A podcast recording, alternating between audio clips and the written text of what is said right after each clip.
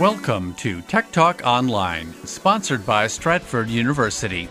You can listen to Tech Talk live Saturday mornings from 9 till 10. Find us online at federalnewsnetwork.com or hear us on the radio in the Washington, D.C. area on the following frequencies 1500 AM, 1035 FM HD2, and 1039 FM HD2. We thank you for listening to Tech Talk Radio. Interfacing complete. Please stand by. Now downloading Tech Talk Radio with Dr. Richard Shurtz and Jim Russ. Tech Talk Radio, it's technology you can understand. And now, here are Dr. Richard Shurtz and Jim Russ. Welcome to Tech Talk Radio. We are in the virtual faculty lounge at Stratford University talking technology. I'm Dr. Richard Shurtz. And I'm Jim Russ. And lots of things going on as always. Tim Berners Lee, who, of course, the father of the World Wide Web, he invented the browser, is trying to fix the internet. It's broken. It's broken. I didn't realize that. It's broken because people don't own their data and they've become products. Okay. And he said we need to reconfigure how data is stored so people can get back ownership of their own information. Uh, Google uh, traffic was, uh, for a short time, routed through China and Russia. This just shows you how uh, vulnerable the internet architecture is. I'll talk about how that was done. And the innovation of the week there's an artificial intelligence anchor that's reading the news in China. I saw this. And this guy looks pretty good. and so there may be some newscasters that are going to be out of business. I was I was looking, you know, he'll he'll either do it in Chinese or English, which, which whichever uh, language you select. And this is going to, I think, affect television going forward quite significantly. Three senators have accused the carriers of throttling your bandwidth without telling you. I mean, I've always suspected they do that, and so we'll find out what the facts are there. This week, we're going to feature the man who invented the CAPTCHA. That's that little squiggly image that you have to interpret in order to log in. Uh-huh. And then he founded ReCAPTCHA and Duolingo. And I'm going to explain how clever those two um, those two um, uh, companies are. Uh, his name is Luis von Ahn. And of course, it was a huge, huge mailbag. There's a letter in your mailbox. Oh, yeah. We got an email from Brian in Kansas. Dear Doc, can I zip my pictures or MP3 files to save space? Love the podcast. Thanks, Brian in Kansas. Well, Brian, Zip is a very popular compression algorithm. It was created by Philip Katz. It's supported by many popular programs such as WinZip or 7-Zip, as well as recent versions of Microsoft Windows. Zipping a file or a set of files can often reduce their size significantly. Um, and then all you have to do is the only cost is you then have to use processing time to unzip them before they can be used. Now, the concept of compression is fairly simple. Uh, the idea is that is that you uh, you the, the idea is that you take information which is stored on the disk, which is actually in a non-optimal format, uh, non-optimal storage layout, and you simply convert it, which is optimized for a better storage system. For instance, uh, I mean, one simple, I'll just give you one simple example how compression might work. They call it one run length encoding. For instance, you might have a file that's got a string of asterisks, maybe 20 asterisks, 20 asterisks uh, all in a row, and, and that would be in the file. Well, you could replace that string of 20 by simply saying a symbol. You could use a symbol that says uh, there uh, there are 20 asterisks, and you just put the number 20, and then you put the asterisk, and, and if you have a special symbol in front of it, the computer will interpret that as the string. But in order to store the reference to that string, it's it's much smaller, and so you can actually reduce the size of, of the file doing something that simple. Run length encoding. There are many other compression techniques. Now, the most most of the ways that compress data, in most cases, compressing a file will make the file smaller. However, if files are already compressed, Frequently, compressing them again will make them bigger. Now, it turns out, unfortunately for you, that MP3 files are already compressed. That's an audio compression Yep. format, as well as pictures like JPEGs are already compressed. So if you compress a JPEG or an MP3 file with zip, it will probably be larger. So it's not really going to help you much at all. But if you compress, say, a regular document like a Word document, you'll get a pretty significant compre- compression. We got an email from Joseph in Baltimore. Dear Tech Talk, I've got a Nikon DLSR and need to replace the batteries. They're expensive, these Nikon batteries. Is it safe to buy these cheaper off brand camera batteries that I see on the internet? Enjoy the podcast, hmm. Joseph in Baltimore. Well, Joseph, I'll tell you, batteries can be dangerous if they're not well made. So you got to be careful when you buy them. A bad battery could definitely damage your camera. You've heard Catch of fire. yeah, you've heard of these lithium batteries exploding or Yeah. catching fire.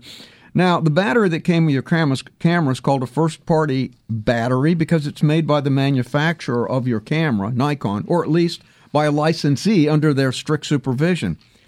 It's the battery your camera was designed to work with, and they tend to be expensive because Nikon really marks them up as all the. That's it's a way that they can make additional money. Now, third party batteries are made by a company other other than your camera manufacturer, and some of them could be high quality. If you get a re- reputable battery maker, they'll they'll still make the same high quality battery. They'll just have less of a markup so they can undercut Nikon and sell it to you. But then you've also got these cheap Chinese knockoffs where they actually they actually manufacture them in factories where they don't have good safety standards. They redesign them, and you may be getting a lower quality battery as well as a lower price battery, perhaps a dangerous battery. Hmm. Now, with a first party battery, you always know what you're going to get. Third party batteries, you're never quite certain. Third party batteries are always cheaper, but you don't really know what you're going to get. So you've got to be careful. Yep. Now, Amazon has got a lot of scams. I'm telling you, you, you go online on Amazon, you know, they say fulfilled by Amazon sellers. Amazon doesn't check what their sellers do. A lot of times a seller might even say that they're doing, they're selling a Nikon battery and it's a fake Nikon battery, and, and, and Amazon doesn't check on that. So if I were going to buy batteries for the camera, I'd go to a, uh, a website that that that you know that concentrates on photos and cameras like like the B&H Photo Shop, B&H Photo Store. They're they're they're not going to sell you something that that is um, that's low quality because then would you come back to them to them for camera supplies, or you might go to a camera store to get your battery. I probably would not get it from Amazon, and I'm telling you, I would still stick with first party batteries if I've got a if I've got my Nikon camera. Now maybe I'd put a cheaper battery in the in the TV remote. It's- But but for the For something expensive like for that. something like that, I'm going to go with a top tier battery. Sure. We got an email from Dwayne in New York. Dear Doc and Jim, I'm thinking of getting a 3D printer. Uh, you know, what do I need and how does it work? Are they very expensive? Well, well, they, they, they, pretty they- broad. they can be expensive. Now, here, uh, this is how they work. Picture a robot controlled glue gun Yep. that uses plastic instead of glue. Yep. And you've got a basic 3D printer, and you basically move that glue gun around, and you just build up some 3D item a layer at a time. Strands of plastic are fed into the print head, which is heated up to melt the material. The print head moves around precisely in three dimensions and puts drops of plastic onto the print bed, and it builds up your 3D object. Now, every object starts out as a 3D model. Now these are usually made on a CAD program that that's designed to, you know, design 3D models. Sometimes they'll they'll do laser scanners to get the initial input. There are programs like Tinkercad, Fusion 360 or SketchUp. Those are all uh, 3D 3D um, uh, print models that you can get. Then this but the uh, but the printer doesn't understand a 3D print model because it, it prints it a layer at a time.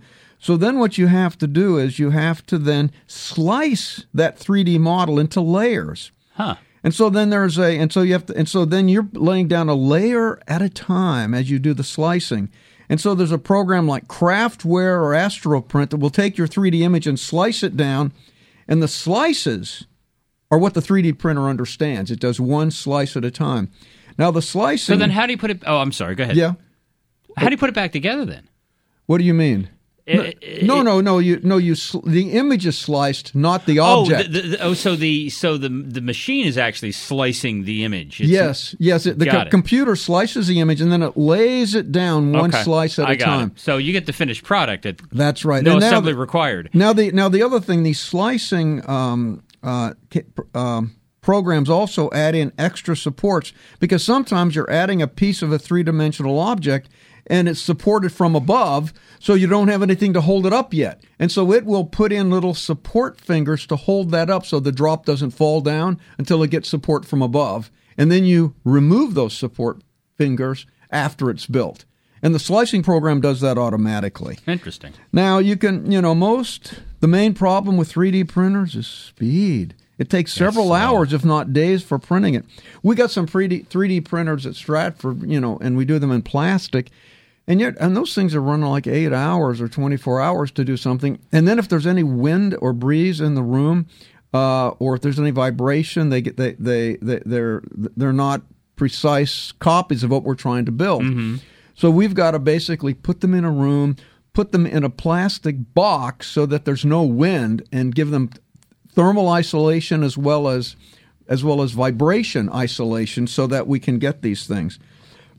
And depending on what you want to put down, you can get one for the home for like a few hundred dollars, which would be pretty good for just doing things in plastic. But these things go up all these things up to prices of tens of thousands of dollars. So, and you, but you could use other medium besides plastic. In I mean, it would have to be the precise printer for that. I mean, you just That's could, right. could put lead or something in, in any old. No, so but you but they are but you- there there are ones that, that will lay down metal. Uh huh. And then it, it will lay down basically uh, small uh, metal uh, powder, and then it will melt the metal with a laser and build it up a, a layer at a Wow. time. They also have that for titanium. So there are there are different printers. You can you can lay down metal, you can lay down plastic, you can lay down. They even have one that lays down meat.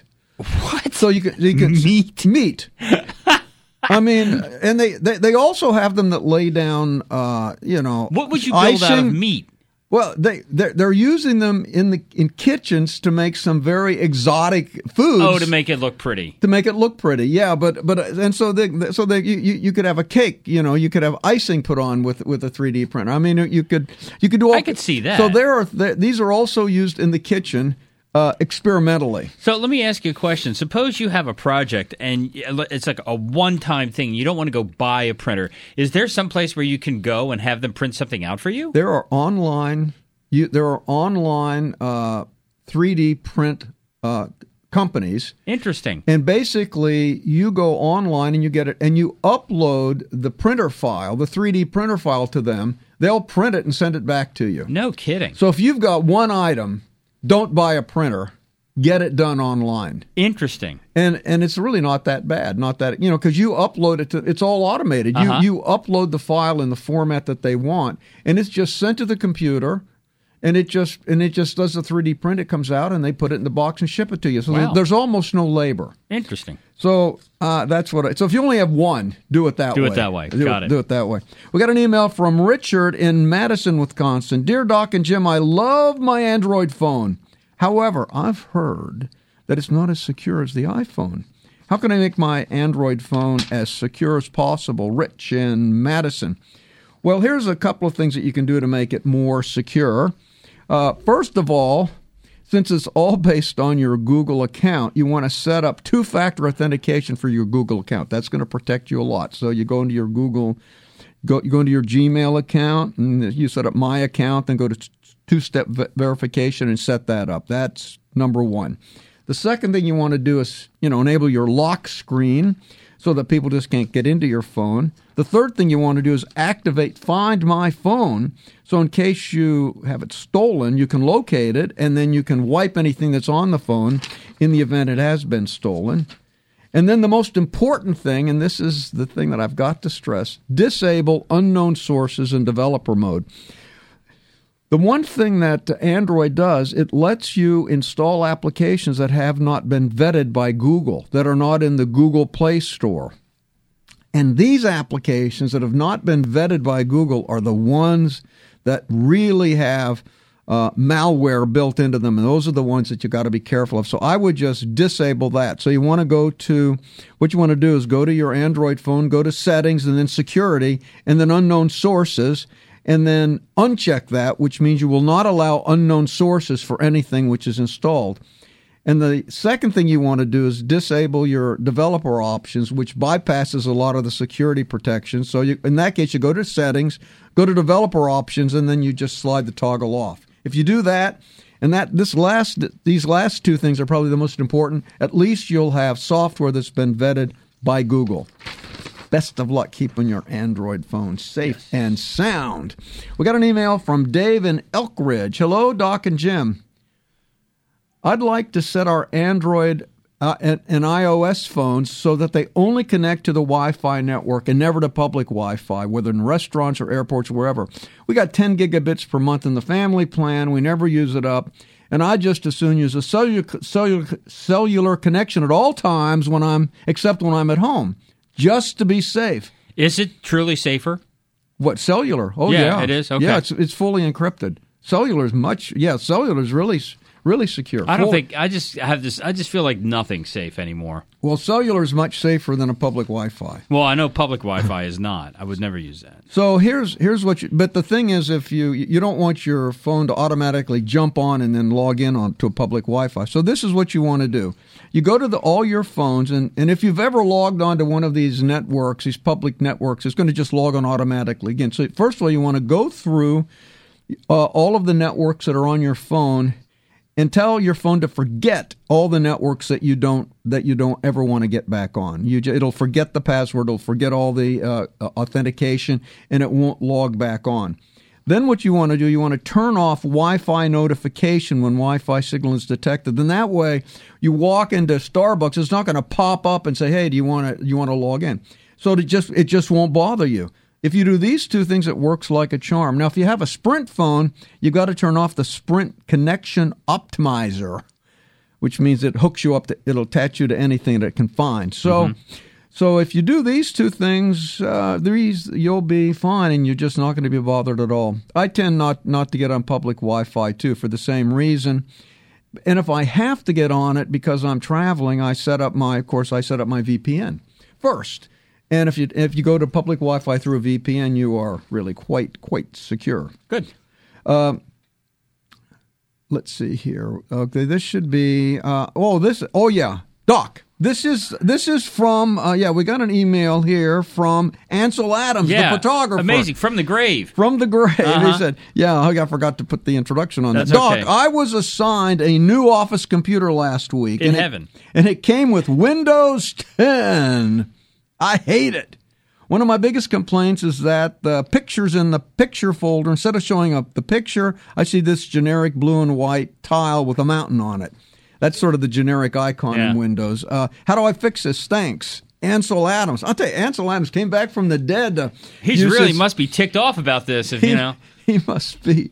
Well, everything, all of the all of the attributes of your folders are controlled by the File Explorer. Some people call those the Windows Explorer. And there are two things you've got to adjust. First of all, you, have got to adjust the icon size because if the icon sizes, if you've selected a really small icon size, no matter what you do, you, you won't get a thumbnail. So you mm-hmm. have to have a, a big enough icon size. Secondly, you have to tell that subdirectory to display the thumbnail rather than the, the icon. And so those the two things have to be set. So first of all, let's set the um, let's set uh, let's enable thumbnails. So in that case, you want to open up the File Explorer, and right along the top you'll see File and View and these other menu options. Click on File, and then you'll see something that says Change Folder and Search Options. Click on that. And then that'll bring up a window. Then you select the View tab, and then under the Advanced Settings, there will be a whole bunch of check marks. And the first item in that list of check marks is called Always Show Icons, Never Thumbnails. So probably that is checked as, as saying always show that. So uncheck that. Okay. And then you'll be able to uh, that that will enable thumbnails rather than the icon. Beautiful. Now you have a choice of doing it just for the highlighted subdirectory, or you could you could you could uh, you can enable it for all subdirectories, which which is what I probably do. Mm-hmm. That's what I think. That's what Ansel would want to do. And I think he'd want it all subdirectories. And then, and then what you do, you go, now you want to check on the icon size. Now, maybe the icon size is going to depend on what subdirectory you're in. So you highlight the subdirectory you're looking at. Then again, you open up the File Explorer, and along the top, you, where we saw File, the right beside it is View. Click on, click on, um, uh, uh, you know, click on the, um, uh, click on the View tab, and then under that, once you click on the View tab, you're going to see the different icons: extra large, large, medium icon tiles or content. Those five will all will all give you the uh, will all give you the uh, thumbnail. If you have a smaller one than what, any of those, it won't show you the Right. thumbnail. And so, click one of those. I I tend to use the um, where my images. I put the large icon because you can actually see enough. Right. And then and then once you if you've got both of those things taken care of, then you hit apply. You can apply it either to this subdirectory or to, or to all subdirectories. And after that, your icons are going to show up automatically. Windows 10 is really driving me nuts. I mean, it's driving Ansel nuts. I It's- mean, there's a lot of things that he doesn't like about it. Yeah, Like, I it's, know. It's, It's- hard to get the, the, the transparent frame around your windows and uh, the font. I don't know. Just, Everything is configurable. And if you have somebody who if you have if someone else has installed it on your computer and made a bunch of arbitrary choices for configuration, you're you have to go in and fix them all individually. from what Ansel told me, somebody installed the computer for him, and it was it's probably just the factory default settings on there. yeah, so. that's that's right. So I, I'm But not having seen Ansel's computer, I can't tell you. But actually, sure. when you get a new computer, it, it opens up and you are asked a series of questions to do the configuration. And so I never let my IT department configure my computer. yeah, well, I do that. So Ansel's just going to have to get a better relationship with his IT It- department. it's odd. Ansel really does have, and he takes care of the IT people because he knows just how important they are. But Uh-huh. Still, but they still, walk out and they scratch their heads and but they he's go still back. talking about them on the air. No, uh, he's ch- being channeled through me. I think Yeah, is what's I- happening. exactly. Yes. Listen, we love your emails. Email us at techtalk at stratford.edu and we'll get back with you as soon as we can. It's Saturday morning. You're listening to Tech Talk Radio on heard on Federal News Radio, part of the Federal News Network, 1500 AM, 1035 FM HD2 and 1039 FM HD2. Watch us do the show by downloading the Periscope app to your device and following us at WFED Tech Talk. If it's technology, it's Tech Talk Radio. IT trends, software, the internet, and IT careers. More of Tech Talk Radio, presented by Stratford University, coming up in a moment.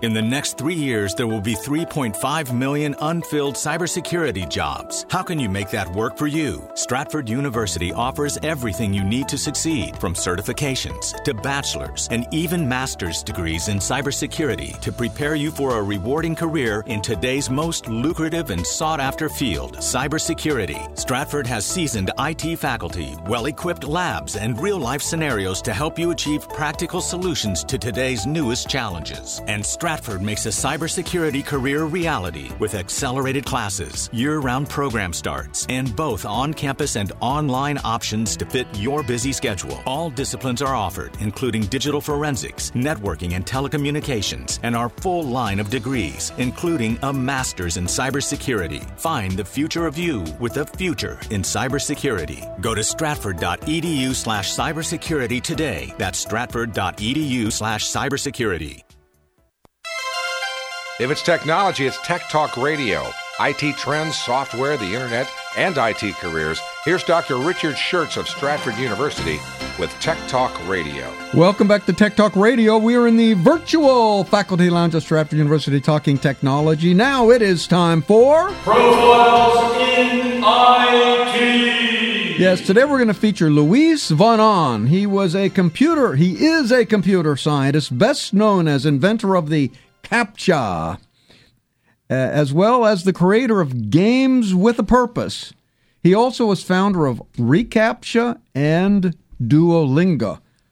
Duolingo. I'll explain all. Uh, yeah, I'll explain all those in a minute. Now, Von Ahn was born August nineteenth, nineteen seventy-eight, in Guatemala City When he was eight years old, his mom bought him his first uh, computer, a Commodore 64, and he started playing around with it. And uh, he started really getting interested in um, coding when he discovered that he could pirate games if he could break their pirated uh, copyright protection. Hmm.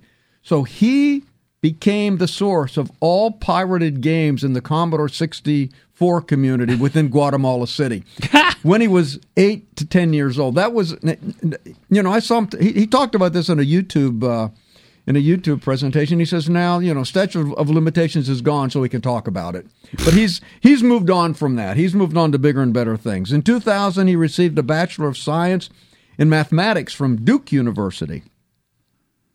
Uh, he did uh, and then a, he started doing research on stenography. This is where you hide images in uh, you hide information in images where you could have an image and it just looks like the image of a cow, but you have encoded a message in there. And then you just send somebody the picture, and somebody looks at it, tells us it's just a picture of a cow. But then you can look at the image, and slight variations in, say, uh, amplitude or color can then pull out an encoded image, which is an encoded message which is hidden in the image. The cow is a carrier for an image. That's right. The cow is a carrier for the image. That's called stenography. And he he and, uh, and a couple of, uh, of his uh, of his coworkers proved that private key, public private key stenography was possible. So that's when he got used to he got interested in studying images and putting noise in images and figured out how the computer can analyze images and that gave him an idea for the CAPTCHA. Ah, see, that's how that's how he got his first idea for the CAPTCHA. Now, now see, the CAPTCHA is really a way so the computer can tell that it is a person who is logging on, and so you try to log on, and there was a problem in that there were people were writing these bots that would log on and just do stuff, um, and and you didn't know if it was a bot or a person. So now what happens, you try to create an account or do something that they want to be certain that there's a person behind the keyboard. They'll put up this image. This was all these squiggly letters and distorted with noise in it. And it turns out that these images are very, very hard, if not next to impossible, for a computer to analyze. Hmm. But people can look at it since they do pattern pro- pattern uh, processing so easily. People look at it; and it's a piece of cake just to see the image. And so he created these CAPTCHAs, something that humans easily do, but computers can't do. And uh, and that was uh, that was really a masterful idea. Now at that time he was kind of young; he didn't actually have an idea of making money on this stuff. So he gave the CAPTCHA technology to Yahoo because he just wanted to have it used in the world. And he became very, very, you know, proud of the fact that there were so many CAPTCHAs being used worldwide, and he invented them. In 2005, he received his PhD in computer science from Carnegie Mellon University. Now, his thesis was on human computation. This is where you could use the brain power of computers combined with the brain power of many, many users combined with computers to solve problems that neither the human could solve or the computer could solve. They call that human computation. I'll give you some examples of that. So, as part of his dissertation, he came up with something called games with a purpose, which are played by humans and they produce a useful side effect. So, for instance, there was a problem uh, with on the internet where they, they had trouble uh, tagging pictures because if, if you want to have a say if you want to have uh, a picture say there's a man in it there's a dog in it there's a tree in it and you and you want to you want to tag it with items it's very hard for computers to do this so he came up with games with a purpose and they and they what they would do they would show an image there and there would be two randomly paired people. It was like a game. They called it ESP and then you would look at the picture and you would try to write down what you think the other person is going to be writing so you look at it, and and maybe if it's and maybe there might be two words, two two things that they already know the picture has say like dog and hat. So you would not be allowed to say dog or hat. You have to say something else, and that way it lets them get. So then you write. So then you write down, and then you you guess a word through this ESP, and finally, if both of you guess the same word, you win. Boom, you win. You win points, and then uh, and then it's crowdsourced in that if maybe 20 different pairs of people pick that same new word, then it's validated, and then it's used and there's one of the words. So th- this turned out to be, um, you know, quite interesting because it was like an interesting game. So within four months, he had convinced 13,000 bored web cruisers into producing 1.3 million labels for, for roughly 300,000 images. Wow. You see, so that so you you make it a game, and then people do it for free, Right. Just to play the game. Ingenious. Now, Google purchased this in 2005 because, of course, Google is trying to label all the images in their in their search engine, and they don't want to pay people to do it. So then they bought this game. See, at this time, he figured out that giving away the captcha was probably a bad idea. He probably could have sold the captcha. Yep. But this time, the ESP game, which was one of his games with the purpose, boom, he um, he sold it to to um, to Google. Interesting. Now he became a faculty member at the at Carnegie Mellon uh, Com- uh, School of Computer Science in 2006, and then he started thinking about. He was so proud of his captchas. He said, in fact, there are 200 million captchas typed in every day around the world. And then he thought, if it takes 10 seconds per captcha, that means that every day 500,000 man hours are wasted filling out captchas. so he went from thinking that he was a hero to thinking that he was a dodo, wasting all that time Five hundred thousand man hours a day. filling out captchas. So he said, Is there a way that we could use that 500,000 man hours and do something productive? Hmm. So he invented reCAPTCHA Okay. so that when you're actually doing the CAPTCHA, you're also doing something else that needs to be done. Okay. Okay. Now- Explain. Now, this is what he did. At the time, people were trying to scan old books into, you know, uh, in, in- you know, scan them into images and use optical character recognition to recognize them. And it turned out that if you go to some of these old books, some of this really dim text, poorly formed letters, that the optical character recognition had about a 30% error rate when they would scan these things in. And so if you'd want to actually scan all these books in accurately and and use humans to do it, it cost you millions and millions of dollars. So he got this really clever idea. The captcha now has two words. One word is something from a book where they're trying to interpret it. The other word is the real captcha okay. and you have to write down what both words mean.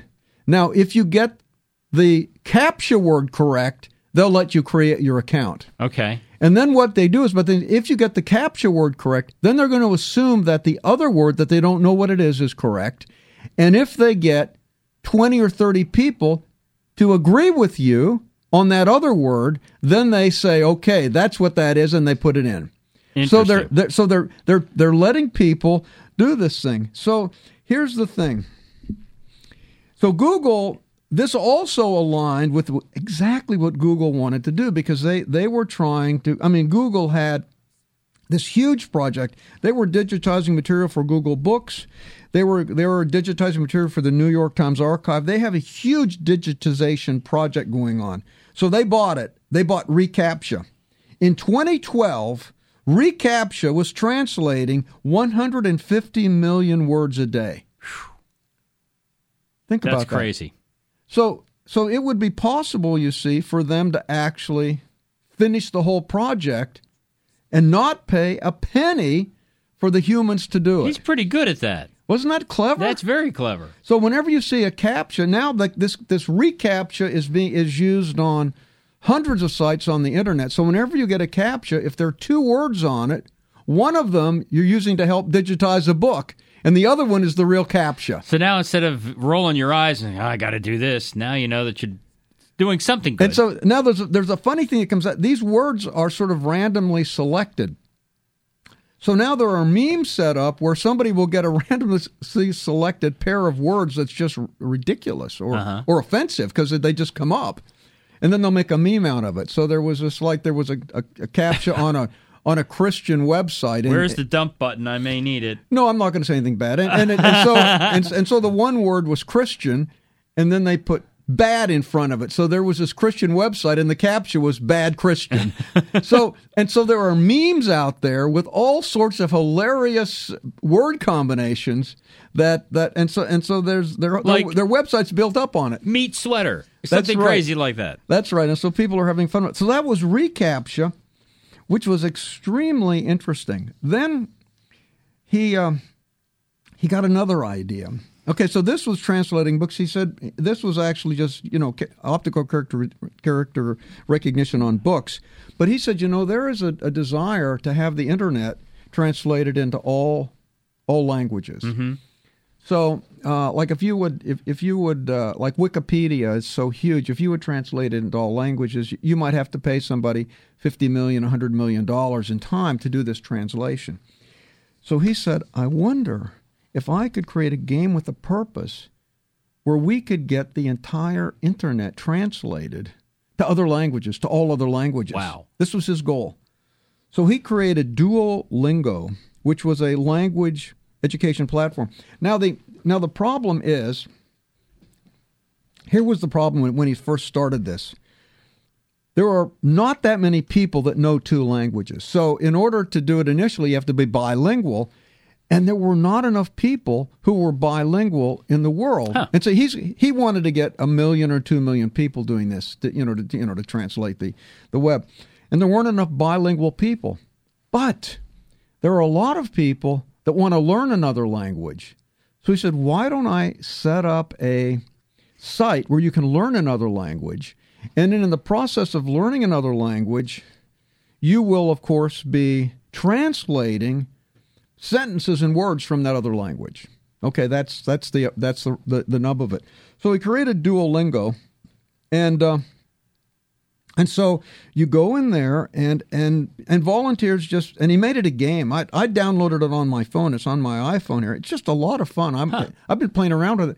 They said if you if you work on Duolingo for 37 hours, that's equivalent to taking one semester course in in a language Wow. And it's it's basically free. And as you get more advanced in the language, they'll give you more complicated sentences. And what they have and then what they'll do is these more complicated sentences are coming from the web that they want to have translated. So then as people are learning the language, they start translating it.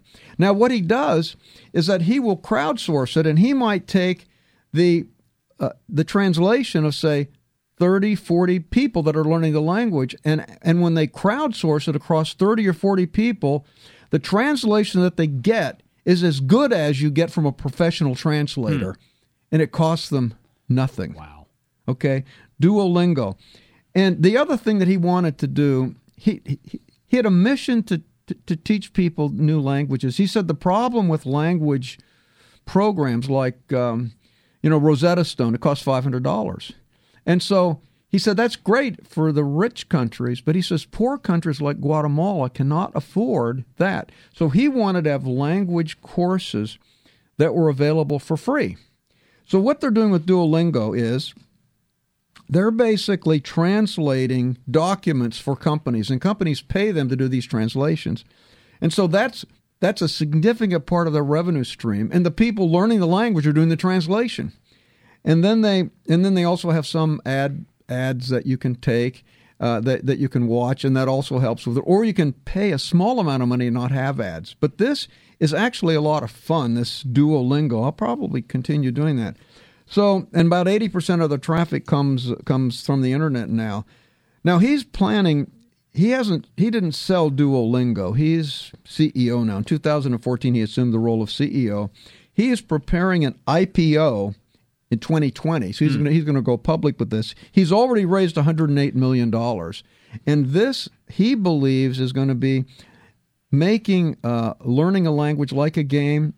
You don't even know you're studying, and it's just fun. So he's developed, I think, a clever way to teach and a clever way to monetize it by using the people that are learning doing the translating. So there you go. Everything you want to know about Lewis Luis von Ahn, who is an expert in crowdsourcing games with a purpose. Hope you were paying attention because knowledge we just provided to you will help you win something to put in your face. In other words, lunch. So stand by for the pop quiz here on Tech Talk Radio, heard on Federal News Radio, part of the Federal News Network, 1500 AM, 1035 FM HD2, 1039 FM HD2. Watch us do the show by downloading the Periscope app to your device and following us at WFED Tech Talk.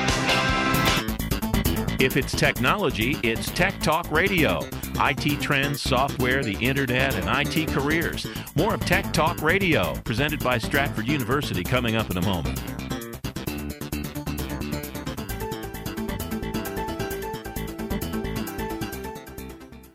In the next three years, there will be 3.5 million unfilled cybersecurity jobs. How can you make that work for you? Stratford University offers everything you need to succeed, from certifications to bachelor's and even master's degrees in cybersecurity to prepare you for a rewarding career in today's most lucrative and sought after field, cybersecurity. Stratford has seasoned IT faculty, well equipped labs, and real life scenarios to help you achieve practical solutions to today's newest challenges. And Stratford Stratford makes a cybersecurity career reality with accelerated classes, year round program starts, and both on campus and online options to fit your busy schedule. All disciplines are offered, including digital forensics, networking, and telecommunications, and our full line of degrees, including a master's in cybersecurity. Find the future of you with a future in cybersecurity. Go to stratford.edu slash cybersecurity today. That's stratford.edu slash cybersecurity. If it's technology, it's Tech Talk Radio. IT trends, software, the internet, and IT careers. Here's Dr. Richard Shurtz of Stratford University with Tech Talk Radio.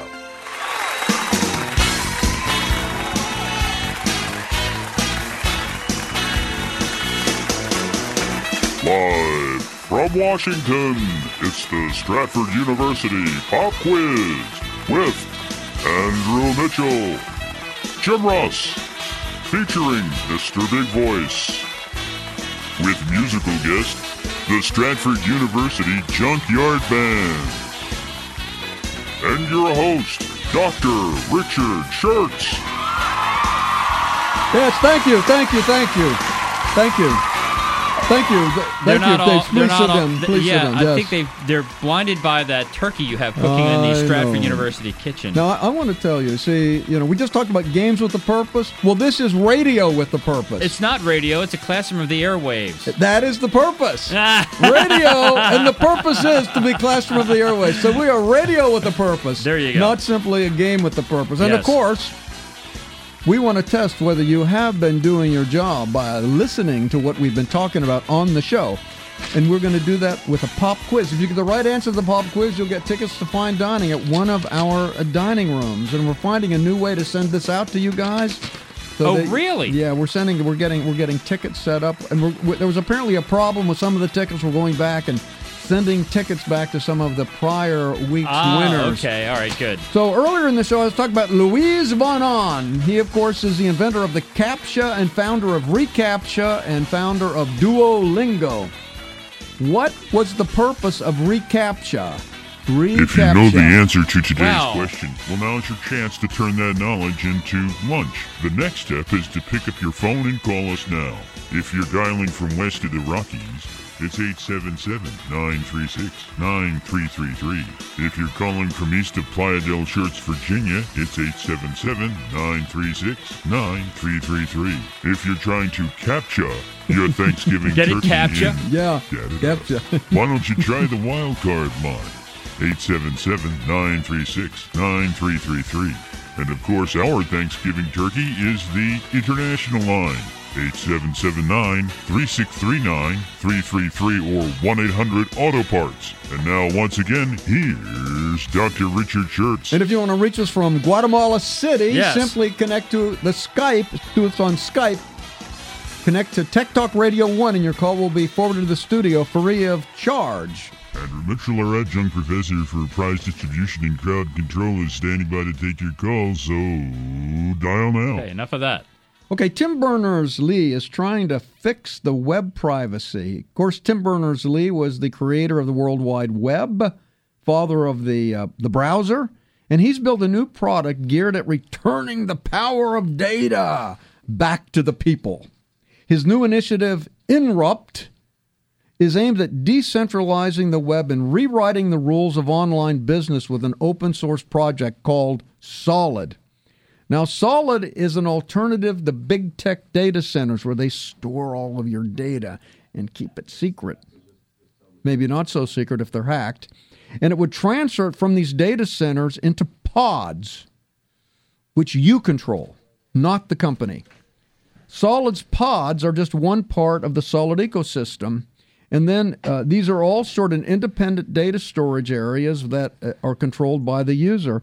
And they are reached using a decentralized application tool called Inrupt. So when companies want to use your data, which is stored in your pod, they use it through Inrupt. And they can only get access to your data when you give them access. Now, one of Bern- Tim Berners Lee's ideas to build this ver- a new version of Amazon Alexa, which he calls Charlie instead of Alexa. and so Tim Berners-Lee for Tim Berners-Lee, Charlie will provide all the benefits of Alexa except users will remain in control of the data obtained by Charlie. So he's creating this as a proof of concept. And he hopes that these apps will shake up the power dynamics of the uh, of the web and convince convince consumers that they need to pull their data away from these big tech companies and take control of it. He thinks this is the only way to fix the web. We do not have a correct answer yet, so if you would, Doctor, okay. please ask another question. Earlier in the show, I talked about Luis von Ahn. Of course, he was founder of ReCAPTCHA.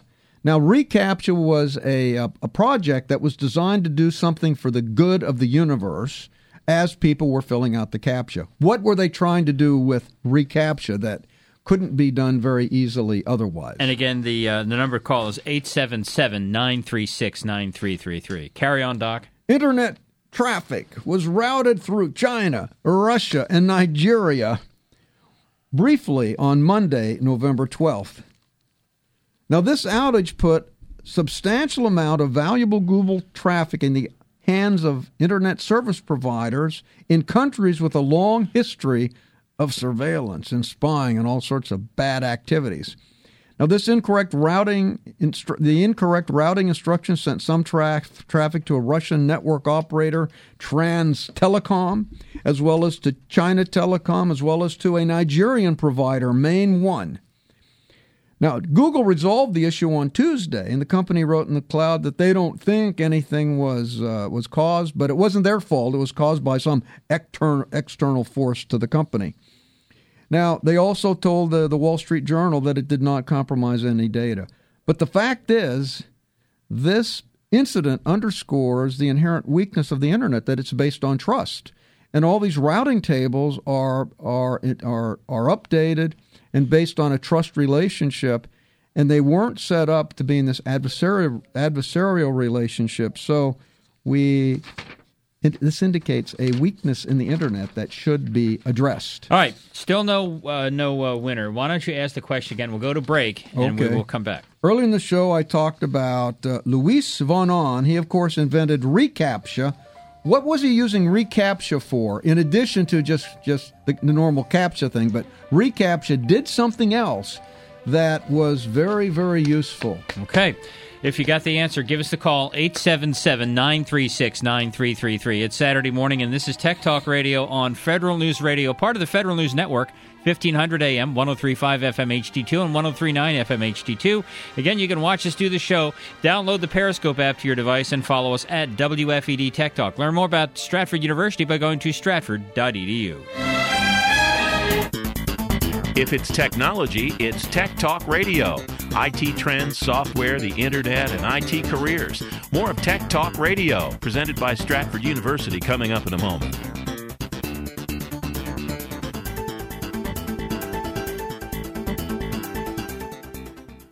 In the next three years, there will be 3.5 million unfilled cybersecurity jobs. How can you make that work for you? Stratford University offers everything you need to succeed, from certifications to bachelor's and even master's degrees in cybersecurity to prepare you for a rewarding career in today's most lucrative and sought after field, cybersecurity. Stratford has seasoned IT faculty, well equipped labs, and real life scenarios to help you achieve practical solutions to today's newest challenges. And Stratford makes a cybersecurity career reality with accelerated classes, year round program starts, and both on campus and online options to fit your busy schedule. All disciplines are offered, including digital forensics, networking, and telecommunications, and our full line of degrees, including a master's in cybersecurity. Find the future of you with a future in cybersecurity. Go to stratford.edu slash cybersecurity today. That's stratford.edu slash cybersecurity.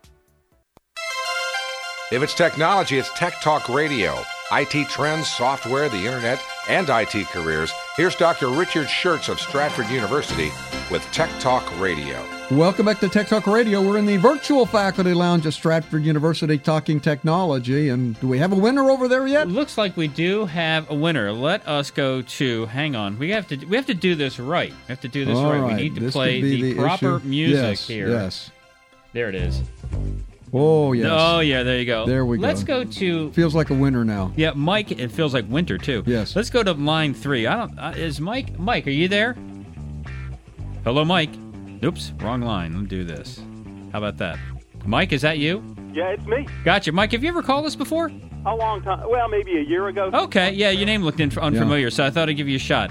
Uh, Mike, you're calling us from Upper Marlboro. Dr. Shurtz, please ask the question again. Yes. Uh, earlier in the show, we talked about we talked about Luis von Ahn, who of course was the founder of ReCAPTCHA. What was the sort of the g- l- larger purpose of ReCAPTCHA? Yeah, to scan or document old books. That is correct. Yep, there you go. Correct. Excellent job, Mike. Uh, hang on the phone a second here. Thank you very much for listening. We're going to send you back to Kevin Stanfield, who is uh, sitting in for uh, for Andrew today, and he'll take your information and send the uh, prize out to you. Thanks again for listening, Doc. If you would, more Oh, stuff. yes. Go. Let's talk about the innovation of the week. AI anchors, artificial intelligence anchors that are reading the news in China on television. The state run press agency in China, Xinhua, is now delivering the news using AI anchors made of digital composites of real anchors and using synthesized voices to read the news. Does this mean they'll be smarter than what we have now? No, they're just they, they all they do they repeat whatever whatever text people Oh, sends them. well. now these anchors look realistic. Well, actually, but uh, many many anchors just just read the teleprompter. Exactly. So what's the difference? We're just saving money here. so you, so they feed the text to the teleprompter, but then they have the digital thing just read it uh, read it online. Now these these actually look really real. They are digital composites of actual real anchors, and you look at them and they're they're not bad. Now they'll read any text that's fed to them. That could be a problem. Yeah, and and they Please and- see the Anchorman movie. So they they have an English uh, language anchor and a Chinese language anchor, and it was created by Xuan, uh, uh, Xinhua in uh, in partnership with a local Beijing search company, Sogou. The anchors premiered at the World Internet Conference in China. Xinhua, a news agency, said that the AI anchor, this is what they love, can work 24 hours a day on its official website, and it will, and all the various social media platforms, and it will reduce production cost. And they never, Yes. th- there are no breaks and no unions. and they never get sick. they never get They sick. They won't walk off the set. That's right, and they don't they don't care what they're saying, whether they don't have to agree with it. It's just whatever the state wants them to say. Well, they'll say. Xinhua did not divulge any additional information to the technology being used to create the AI anchors, but the final product feels very much like the deep fake videos that have emerged in the West. Interesting. Now, see, deep fakes are essentially face face swapped videos created by artificial intelligence that scans hundreds of still frames from a video and then uses those analyzed frames to create new manipulated videos that look like the real thing. I mean, this year, Reddit, the site sites like Reddit, were inundated with digitally altered videos uh, that looked like Hollywood stars doing adult film activities and and that's and that's coming more and more of a problem. The U.S. Department of Defense is so concerned about people believing fake AI imagery that it's already starting to combat it. Somebody put up a fake, uh, a deep, uh, you know, a, a uh, one of these altered images of Barack Obama, for instance, and it was pulled down. So th- this is actually becoming a problem Yeah. because because they look real. But these AI anchors are really quite interesting. If you, you can look them up on the web, it's kind of an interesting thing. We um, there's something interesting coming out here. You know, the metric system is going to change their base units again. Really? See now, you know, now we're not we're not doing much of the metric in the U.S. of course because we're in the English system, Yeah. and uh, my God, I got and so um, Big problem over there. I do, yeah, just a small oh. Yeah, and so what we have here, officials with the General Con- uh, Conference of Weights and Measures have announced that the four base units of the metric system are going to be defined. Now, four of the base units. This is the ampere, the kilogram, the mole, and the Kelvin.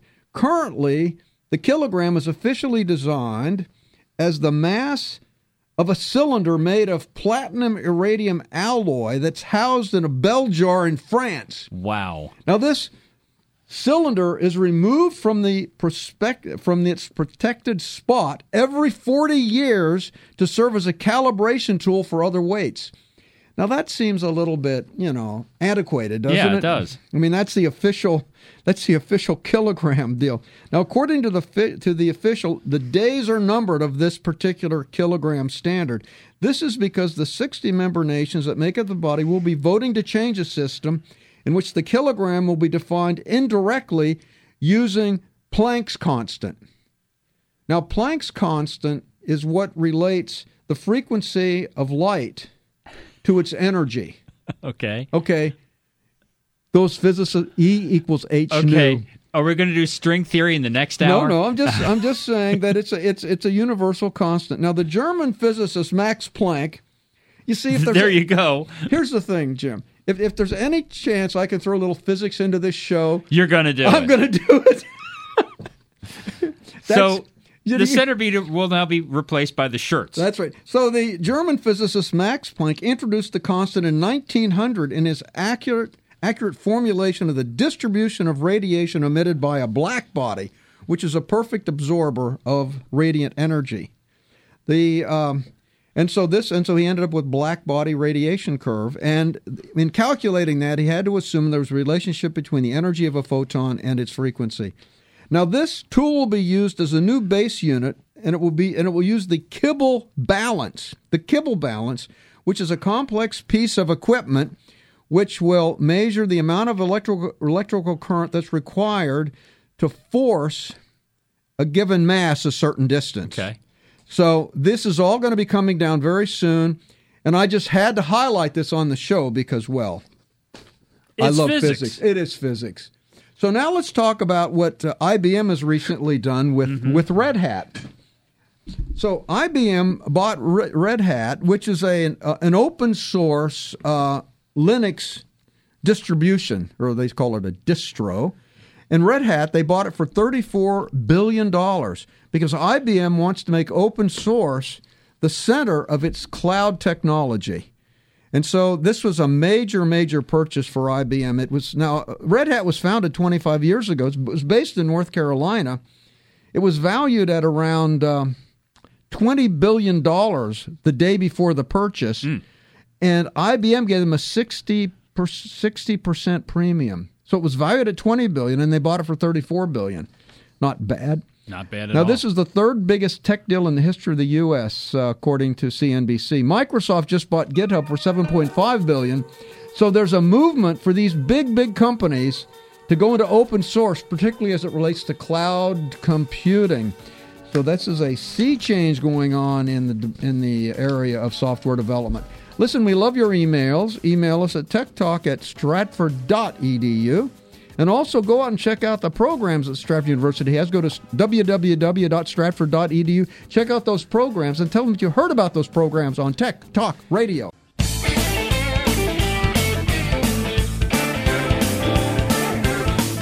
Tech Talk Radio is sponsored by Stratford University. For more information on courses at Stratford University, call 1 800 444 0804. Thanks for listening to Tech Talk Radio online.